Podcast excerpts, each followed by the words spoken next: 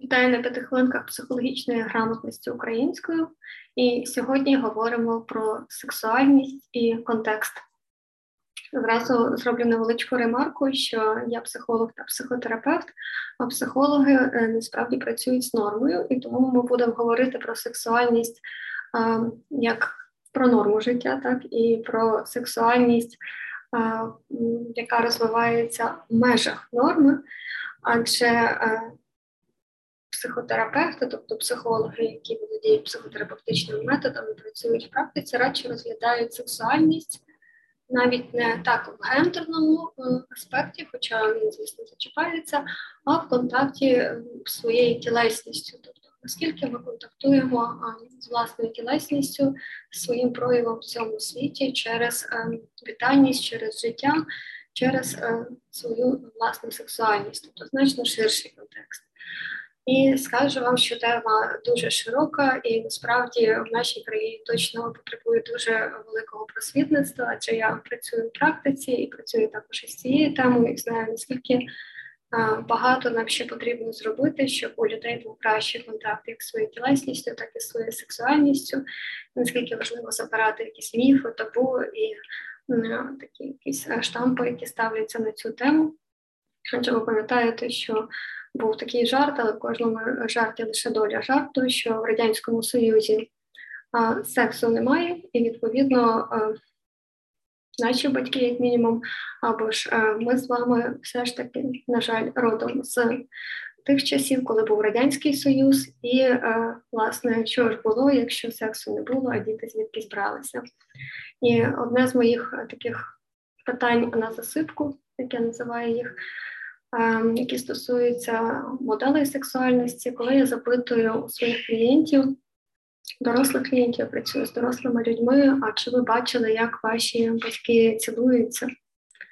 Ну і якщо ні, то тоді е, дуже багато стає зрозуміло про те, що у нас дуже багато прогалин темі сексуальності, адже вона не передається спонтанно, ми не бачимо моделей у батьківській сім'ї, і відповідно здобуваємо їх потрохи де-небудь і не завжди отримуємо релевантну інформацію. Ну а зараз, е, чому ж я говорю про е, сексуальність під час війни?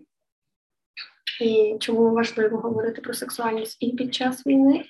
Бо в сексуальності насправді має велике значення не тільки а, сама людина, її ем, самопочуття, її фізичний стан, а також а, контекст, контекст сексуальності, який є як зовнішній, так і внутрішній.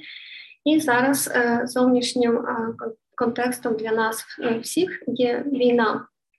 Ну і війна в більшості, звісно, буде негативним контекстом для сексуальності. А в сексуальності, власне, важливо розуміти, який контекст є позитивний для а, людини, і який контекст є негативний для людини. Так от війна а, більшою мірою, практично для всіх людей, мабуть, буде негативним контекстом. Чому? Тому що вона несе в собі те, що якраз руйнує життя, а сексуальність вона виконує три функції. В першу чергу це репродуктивна, тобто продовження життя, що суперечить власне тому, що відбувається е, під час війни, це вбивство, це насилля. А а також ще дві функції, е, і часто люди навіть про це не задумуються. Е, крім репродуктивної, є ще така гедонічна функція, тобто функція задоволення і комунікативна функція. Про це ми дуже багато сьогодні говорити не будемо, бо не встигнемо. Але ці дві функції дуже важливі, адже через прояв своєї сексуальності ми можемо отримувати задоволення, через е, прояви своєї сексуальності і сексуальності партнера ми можемо комунікувати. І деякі речі е, можна сказати словами, а деякі речі передаються, наприклад, через обійми. А обійми це також складова нашої сексуальності в плані тілесності. Так ось. І про що би я хотіла сьогодні сказати?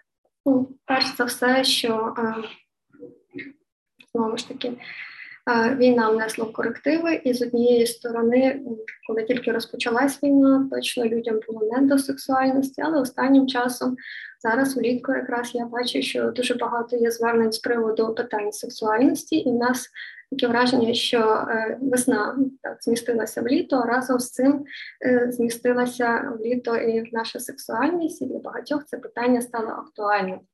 І чому це так важливо?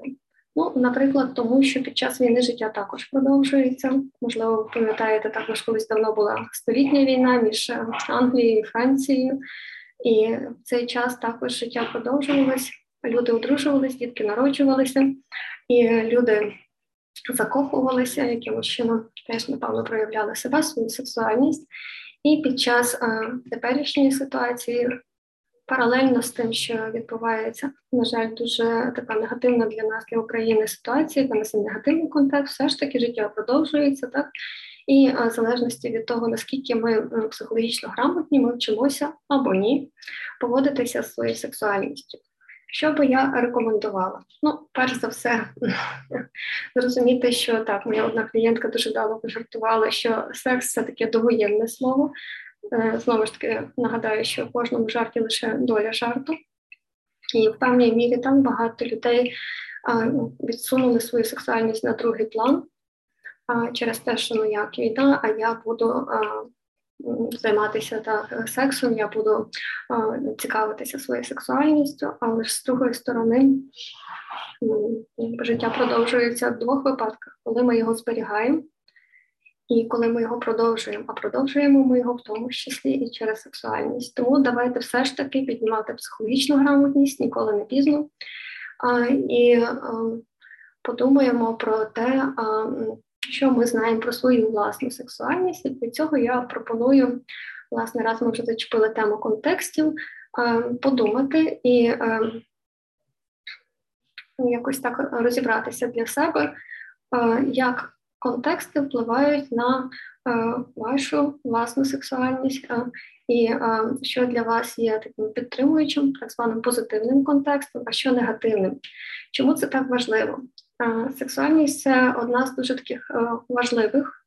І потреб, і функцій одночасно людського організму, яка є вродженою, так це не потреба першого порядку, не займаючись своєю сексуальністю, ми звісно як самі ми виживемо, але ми не зможемо продовжити рід, і ми не зможемо отримувати частину задоволення, яке дано нам від природи, і ми дещо обмежимо свою комунікативну функцію. Тобто у нас спільниться наша така комунікація між е, статтями, або ж на, навіть в межі е, в межах однієї тої ж самої статі, або ж контакту з собою. І е, щоб зрозуміти, як функціонує ця складна система, яку ми назвали сексуальністю, як функціонує власне тілесність в плані сексуальності, дуже важливо зрозуміти, що в організмі все є на таких противагах.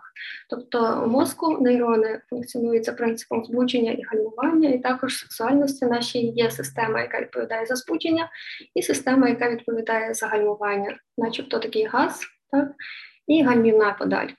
Гальмо. І, власне, тут дуже важливим стає той момент е, контексту.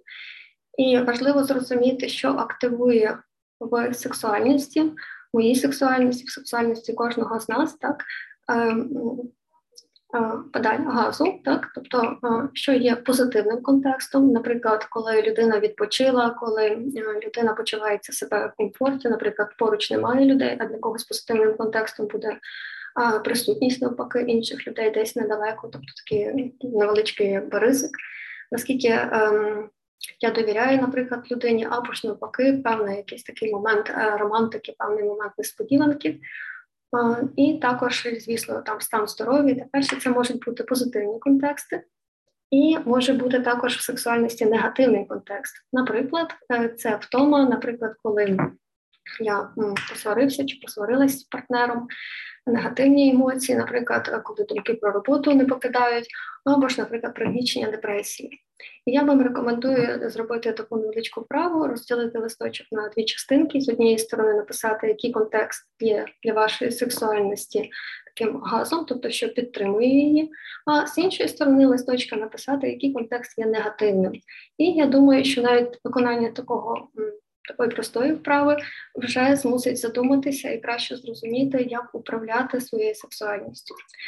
Чого я вам і бажаю на вихідні? Тож майте гарний день, майте гарний вечір, бережіть себе, все буде Україна.